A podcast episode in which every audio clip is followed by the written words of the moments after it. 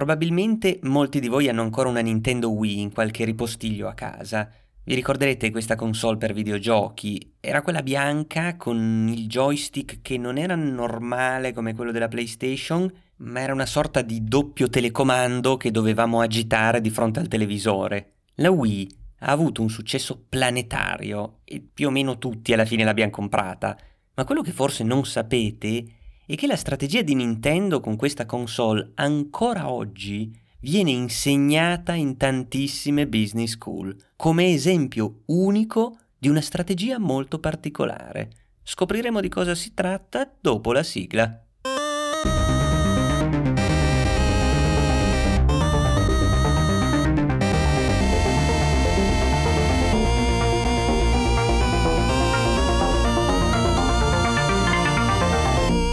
Nintendo Wii è uscita nel periodo natalizio del 2006 e come dicevamo è stata il prodotto di una strategia incredibile.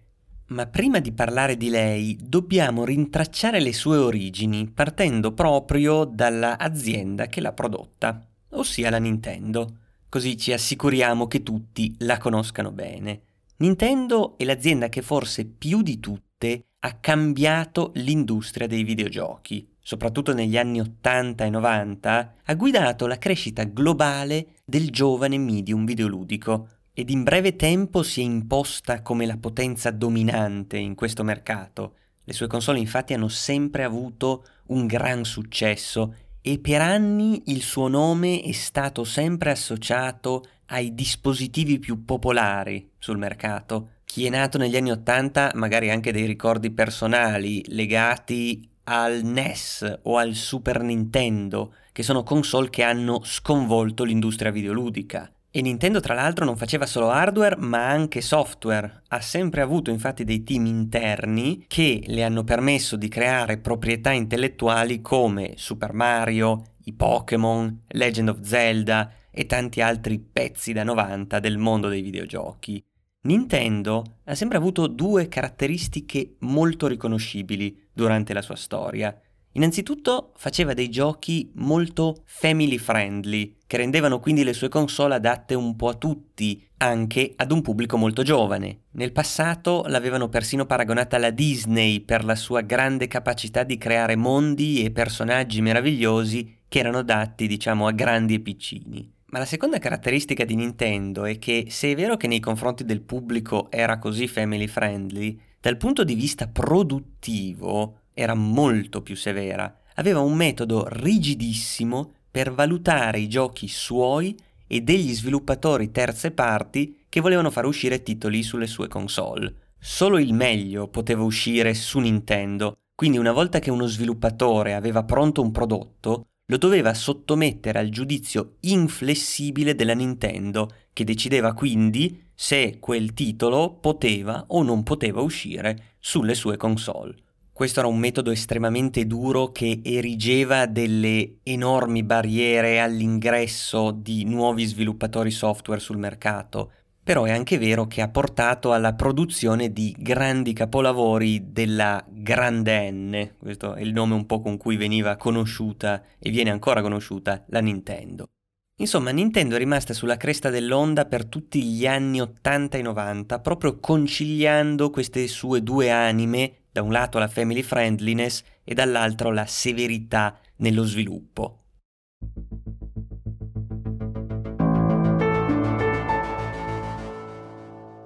Le cose poi però cambiano e iniziano ad arrivare dei rivali davvero ostici. La vera svolta arriva nel 1995, quando la Sony entra in campo con la sua prima PlayStation. Questa console stravolge tutta l'industria del videogioco, vende uno sfacelo e diventa la console più venduta della storia. Nintendo ovviamente accusa il colpo, però riesce a resistere bene e la sua console di quel periodo, il Nintendo 64, riesce comunque ad avere un buon successo. Però dopo la gloria durata quasi due decenni, per la prima volta si accorge che forse la sua leadership è in serio pericolo. E poi è arrivata la generazione successiva di console, dunque sia Sony che Nintendo hanno lanciato il loro nuovo hardware. E qui qualcuno se lo ricorderà molto bene, non ce n'è stato per nessuno. Nel 2000 esce la PlayStation 2 e fa davvero tabula rasa della concorrenza. L'anno dopo, nel 2001, esce la console di Nintendo che si chiama GameCube, ma che non arriverà mai ad impensierire la Sony. Per darvi due numeri, alla fine della generazione la PlayStation 2 supera i 150 milioni di copie vendute, mentre GameCube si ferma ad una ventina. Poi non che fosse una brutta console, eh? Ha avuto degli ottimi giochi, è stata molto apprezzata sia dalla critica che dal pubblico che è rimasto fedele a Nintendo. Però quando poi arriva un fenomeno globale come la PlayStation 2 c'è poco da fare. E attenzione che in questa generazione c'è anche un altro evento che mette in difficoltà la Nintendo. Nel 2001 entra in gioco anche Microsoft con la sua console Xbox e qui le cose davvero iniziano a cambiare drammaticamente per Nintendo. Con l'arrivo di Microsoft, infatti, il futuro della grande N non sembra affatto roseo, perché è schiacciata tra due colossi molto più grossi di lei, per fare un paragone, nel 2005, più o meno alla fine di quella generazione di console, la capitalizzazione di mercato di Nintendo era sui 12 miliardi di dollari, quella della Sony 34, quindi quasi tre volte tanto, e quella della Microsoft 285 miliardi, cioè quasi 25 volte la Nintendo. È chiaro che era una battaglia assolutamente impari. Quindi in questa situazione la Nintendo si accorge bene di non avere né la dimensione né i capitali per battere Sony e Microsoft al loro stesso gioco. Deve in qualche modo trovare qualcosa che la differenzi. Lei inizia già negli anni del GameCube sotto il profilo comunicativo, iniziando a parlare di una Nintendo difference, cioè proponendosi come qualcosa di diverso ed alternativo alle due console simili tra loro che si stavano sfidando. Certo che ci voleva qualcosa di più, però. E ad un certo punto le viene un'idea. Decide di rivoluzionare il mondo dei videogiochi con la prossima console. E non uso il termine rivoluzionare solo per assonanza col titolo del podcast, ma proprio perché il nome in codice della prossima console Nintendo è Revolution.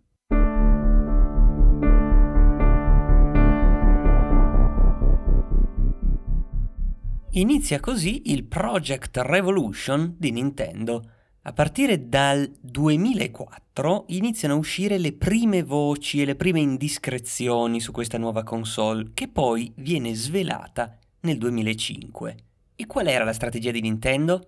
Come dicevamo, lei sapeva bene che era difficile competere con Sony e Microsoft, anche perché queste due stavano facendo degli investimenti enormi per prepararsi a far uscire le prime console in alta definizione. Quindi c'era anche uno scoglio tecnologico per Nintendo che lei faceva davvero fatica a superare perché non è che aveva tutti sti capitali per produrre un hardware che riuscisse a far girare giochi in alta definizione. E poi Nintendo conosceva anche molto bene il rischio che stava correndo. Infatti se anche questa console avesse fallito avrebbe portato Nintendo pericolosamente vicino all'uscire dal mercato delle console casalinghe. Per Nintendo questo sarebbe significato rimanere soltanto più uno sviluppatore di videogiochi, nonché produttore ancora di console, ma soltanto quelle portatili, come il Nintendo DS. E dunque, nel 2005 viene presentato il risultato di Project Revolution. Il nome di questa console è Nintendo Wii. Cos'è questa Wii? Allora, ve lo dico subito, non è una console in alta definizione. Quindi Nintendo ha deciso di rimanere più arretrata rispetto alle competitor dal punto di vista tecnologico. Questo è un problema grave per la Wii? A dir la verità, no perché lei ha una caratteristica assolutamente unica e che Sony e Microsoft non hanno. Riguarda il joystick. Sapete come sono fatti i joystick delle console, no? Sono dei telecomandi abbastanza grossi che devono essere tenuti con due mani e con essi si corre, si salta, si spara all'interno dei giochi sempre premendo dei pulsanti.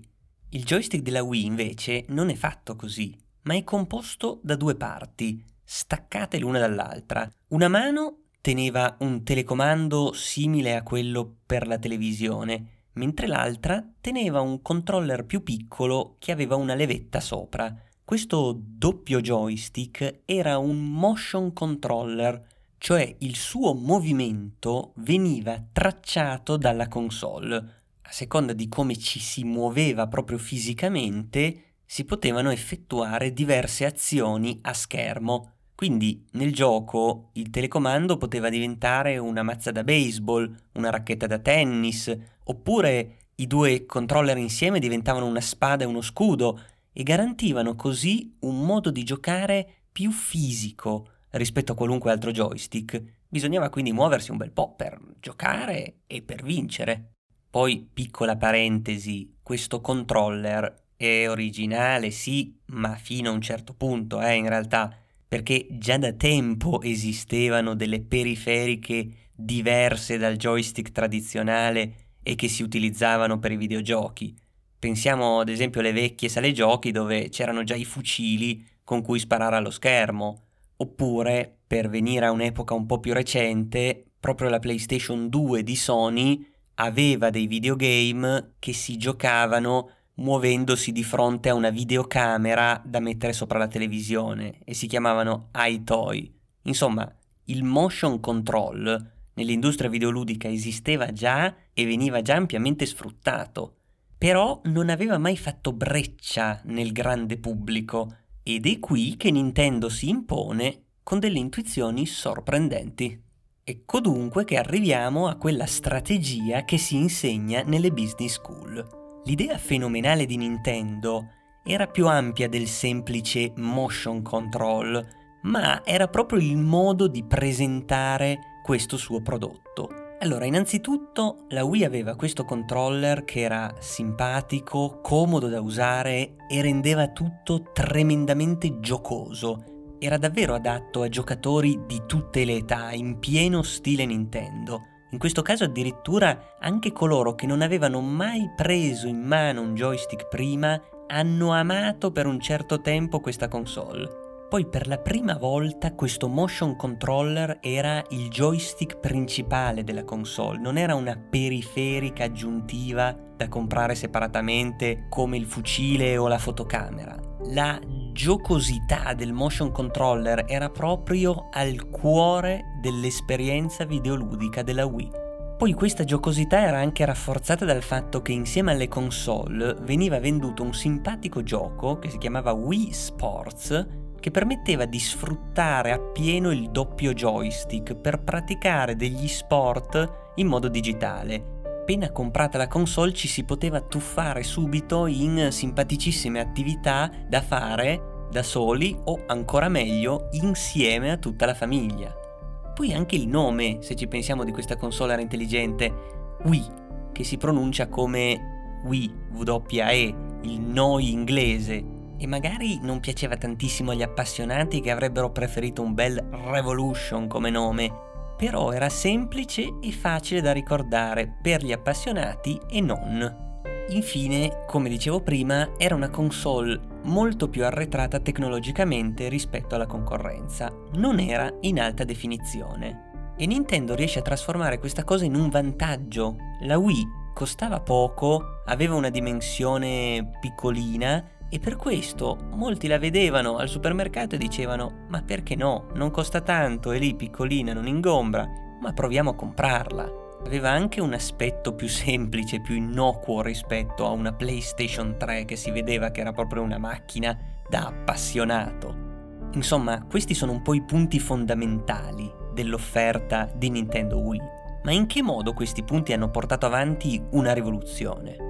Beh, dunque, il mercato dei videogiochi prima di Wii era costituito in massima parte da appassionati, gente che giocava a titoli complicati, con una grafica molto bella, una storia complessa, dei titoli difficili da imparare e da giocare. Insomma, i videogiochi erano quasi sempre roba da esperti.